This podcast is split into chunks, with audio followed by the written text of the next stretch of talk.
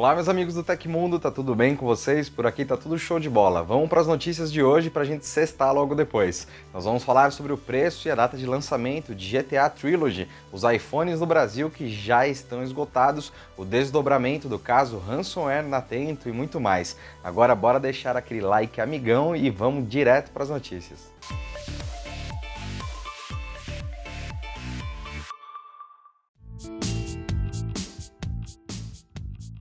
A Rockstar Games revelou a data de lançamento e o preço oficial de GTA Trilogy The Definitive Edition, o pacote que trará remasterizações de três jogos clássicos da franquia Grand Theft Auto, o GTA. Segundo o site oficial da companhia, a coletânea chega no dia 14 de novembro e a pré-venda já está aberta com preços partindo de R$ 319,90. A versão de computadores do game está disponível para compra por meio do Rockstar Launcher, a plataforma própria da desenvolvedora. Confirmando os vazamentos, o jogo realmente custará mais de 300 reais para PC. Para dar um bônus aos jogadores, a loja da Rockstar vai oferecer um cupom de 10 dólares para todos os jogadores que comprarem GTA GTA Trilogy na plataforma da companhia. A quantia pode ser utilizada até 16 de janeiro de 2022 para a compra de outro game dentro do Rockstar Launcher. A página oficial do game na loja da Rockstar também confirma que a coletânea contará com legendas em português brasileiro. Além disso, a plataforma lista os requisitos oficiais do game para PC, que são exatamente os mesmos que apareceram em um vazamento anteriormente. Enquanto a versão digital do game já está disponível para compra no PC, a Rockstar ainda não liberou a página do game para outras plataformas. Além de sair para computador, GTA Trilogy será lançado para consoles PlayStation, Xbox e Nintendo Switch. Uma versão mobile está planejada para chegar em 2022. E o Tecmundo também tem uma novidade imperdível para você que é apaixonado pelo universo da tecnologia, assim como nós. Porém, a gente só vai contar o que é em breve. Se você ficou curioso, você pode clicar no link da NZN aqui embaixo, que a revelação vai acontecer no dia 26 de outubro, às 19 horas. A Fundação Bill e Melinda Gates anunciou na terça-feira o investimento de até 120 milhões de dólares para apoiar a fabricação genérica do Molnupiravir, antiviral experimental contra a Covid-19, para ser distribuído a países de baixa renda. O medicamento está sendo desenvolvido pela farmacêutica suíça Merck, que enviou um pedido de autorização de uso emergencial para a Food and Drug Administration, a FDA dos Estados Unidos. O tratamento completo tem preço estimado em 700 dólares ou mais de 3.800 reais. O objetivo do investimento é reduzir o tempo que leva para um novo remédio chegar aos países mais pobres depois de estar disponível nos mercados de alta renda. Essa lacuna é, em média, de 12 meses ou mais e pode tornar a pandemia mais longa. Desde o início da pandemia, a fundação planeja investir 1,9 bilhão de dólares para aumentar o acesso a vacinas, tratamentos e testes de Covid-19, apoiando pesquisa, desenvolvimento, trabalho regulatório, fabricação e entrega de produtos. E a fundação ainda colabora com diversos parceiros, como a plataforma de suprimentos médicos da África. A entidade foi criada em junho de 2020 e conta com a participação de 46 países africanos para combater a escassez de suprimentos e reduzir os atrasos logísticos no fornecimento de medicamentos ao continente. Entidades de vários países, incluindo os Estados Unidos, fizeram uma força-tarefa para contra-atacar e hackear os hackers do grupo cybercriminoso de origem russa Revil, além de ter o seu site, foi apelidado de Rap Blog, retirado do ar, os servidores que o grupo utilizava foram interceptados. A informação foi divulgada ontem pela Reuters. De acordo com as fontes da agência, a ação conjunta forçou o Revil a ficar offline nesta semana. A gangue é bastante famosa por utilizar ataques com ransomware, tendo atacado este ano empresas de grande porte, como a JBS e a Colonial Pipeline, um dos maiores oleodutos de combustível dos Estados Unidos. Segundo a Reuters, a força-tarefa contra o Revil conseguiu uma chave de descriptografia universal que dispensava necessidade necessidade de pagamento de resgates para o grupo. Essa chave, inclusive, foi motivo de polêmica, já que o FBI a conseguiu e não liberou para as vítimas de ataques por ransomware. Na época, o FBI falou que era para manter a chave sob segredo e que isso poderia ser útil para prender os integrantes do Revil. Hoje a chave já tem amplo acesso. E a multinacional de contact center Atento foi atacada com ransomware no domingo passado e teve suas operações paralisadas desde então. Caso o ransomware não seja pago até o próximo domingo, dia 24, o grupo cybercriminoso atacante promete divulgar os dados capturados. Ainda não há informações sobre como o grupo teve sucesso em infectar a Atento. O ransomware provavelmente encontrou seu caminho por meio de um phishing, uma mensagem falsa enviada via e-mail. A variante em questão é o Lockbit 2.0, que além de criptografar os arquivos, faz recolhimento de informações. O Tecmundo vem recebendo relatos de funcionários preocupados com o próprio emprego e alegações de práticas que ferem os direitos trabalhistas neste momento. Todos estão em contratos CLT de acordo com a empresa. Não foram poucos relatos, eles chegaram às dezenas. Os funcionários não só se sentem perdidos sem informações sobre como trabalhar, mas também se sofrerão penalizações e continuarão com seus empregos. Entre as acusações, os empregados comentam que superiores estariam cortando o tempo de banco de horas por causa do tempo em que estariam sem trabalhar de maneira forçada. Além disso, que empregados com banco de horas negativado ou poucas horas acumuladas poderiam até sofrer com penalizações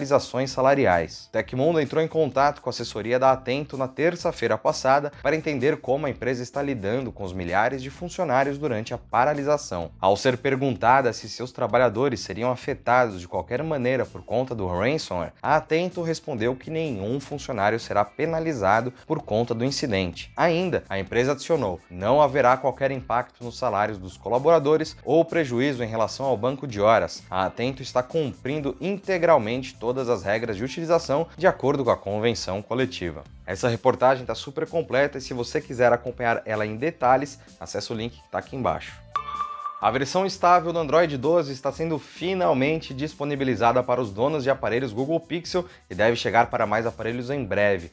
Como esperado, o novo sistema operacional móvel tem vários recursos nativos inéditos. A seguir, conheça 10 funções que vão fazer diferença no dia a dia de quem tem um celular baseado no Android. As novidades também estarão disponíveis nas futuras edições do sistema operacional lançadas por outras fabricantes de smartphone. Em primeiro lugar está a captura de tela com rolagem que se tornou um recurso nativo do Android 12. Para registrar menus e páginas inteiras da web, basta usar o comando de print screen e tocar na opção capturar na miniatura no canto inferior esquerdo da tela. Em segundo lugar, além de fazer buscas na internet, a nova caixa de pesquisa do sistema operacional procura apps instalados, contatos da agenda, trechos de conversas e várias outras informações do dispositivo. Em terceiro lugar, o Android 12 também tem mais recursos de segurança e privacidade. Ao acessar o menu Privacidade nas configurações, os usuários podem conferir quais permissões estiveram em uso nas últimas 24 horas e quais foram os dados usados por cada aplicativo. Em quarto quarto lugar, o Android 12 tem um gerenciador nativo de senhas. E em quinto, seguindo o exemplo das fabricantes de celular, o Android 12 tem um modo dedicado para jogos. Em sexto lugar, aumentando o nível de personalização, o design Material U é um dos destaques do SO. Com animações mais fluidas e cantos arredondados, é possível escolher uma paleta de cores para ícones, menus e fontes conforme os tons do papel de parede. Em sétimo lugar, as configurações rápidas disponíveis ao se deslizar a tela para baixo com dois dedos ganharam mais recursos. Ao tocar no ícone de caneta no canto inferior esquerdo, é possível criar atalhos para acessar gadgets domésticos inteligentes. Em oitavo lugar, as configurações rápidas incluem atalhos para desativar as câmeras e o microfone com apenas um toque. O Android 12 também notifica quando esses recursos estão em uso por um aplicativo.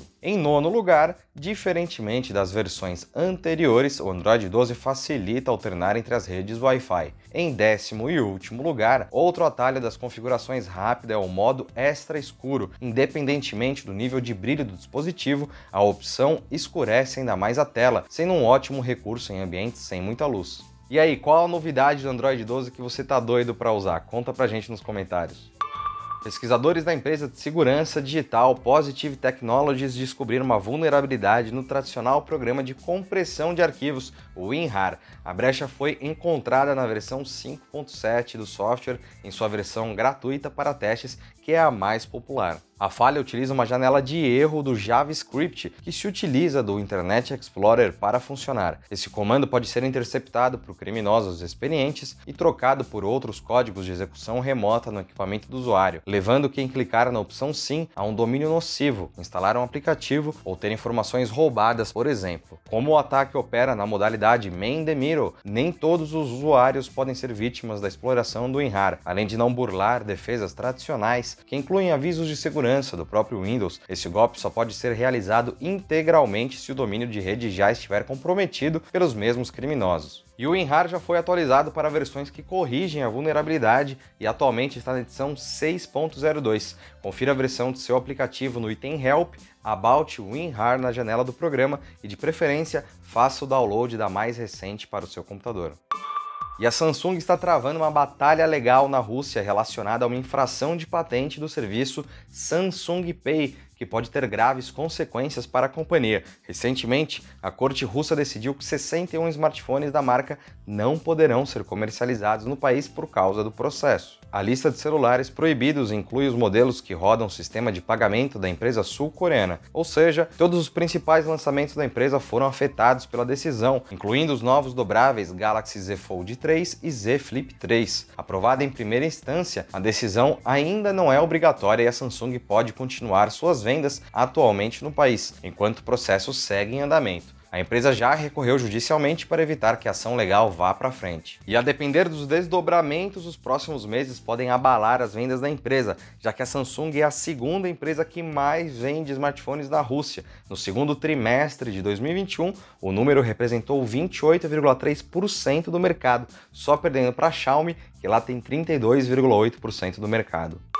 E a Apple lançou oficialmente nesta sexta-feira o iPhone 13 no Brasil. A nova linha de smartphones tem dentre as novidades novo chip A15 Bionic, novas cores, baterias maiores que duram quase duas horas e um note menor. Os aparelhos foram apresentados mundialmente em 14 de setembro durante transmissão online da Apple. Em relação às versões mais parrudas do aparelho, o iPhone 13 Pro e iPhone 13 Pro Max trazem dentre os destaques armazenamento de até 1 TB e atualização da tela de 120 Hz. Apesar de os preços oficiais na loja oficial estarem a partir de R$ 6.599, já é possível encontrar os aparelhos a partir de 5.800 em redes varejistas. Vale lembrar que o preço do modelo mais caro chega aos 15 mil reais. Para acompanhar a tabela de preços, vá no link do Tecmundo aqui embaixo. Os consumidores nos Estados Unidos já estão lidando com uma escassez no estoque de iPhone 13, já que o produto foi lançado por lá em 24 de setembro. No Brasil também há relatos de indisponibilidade dos aparelhos. O Tecmundo entrou em contato com três unidades de São Paulo da loja iPlace, revendedora oficial da Apple no Brasil, e os vendedores informaram que que a maioria do estoque já se esgotou. Segundo eles, praticamente não há aparelhos para pronta entrega. E por causa dessa situação, o iPlace tem vendido os aparelhos por encomenda.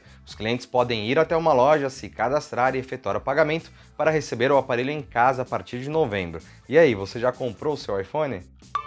E aconteceu na história da tecnologia. Em 22 de outubro de 1906, Henry Ford tornou-se presidente da Ford Motor Company. Desde que a papelada de constituição da empresa foi assinada em 16 de junho de 1903, o presidente era o investidor John S. Gray. Quando Gray morreu em 6 de julho de 1906, os acionistas elegeram a Ford para assumir o cargo de presidente da empresa.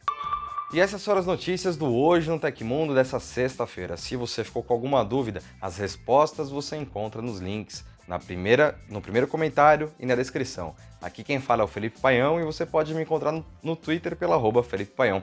Continuem seguros, sigam as recomendações do MS, bora sexta junto, um abração, tchau, tchau.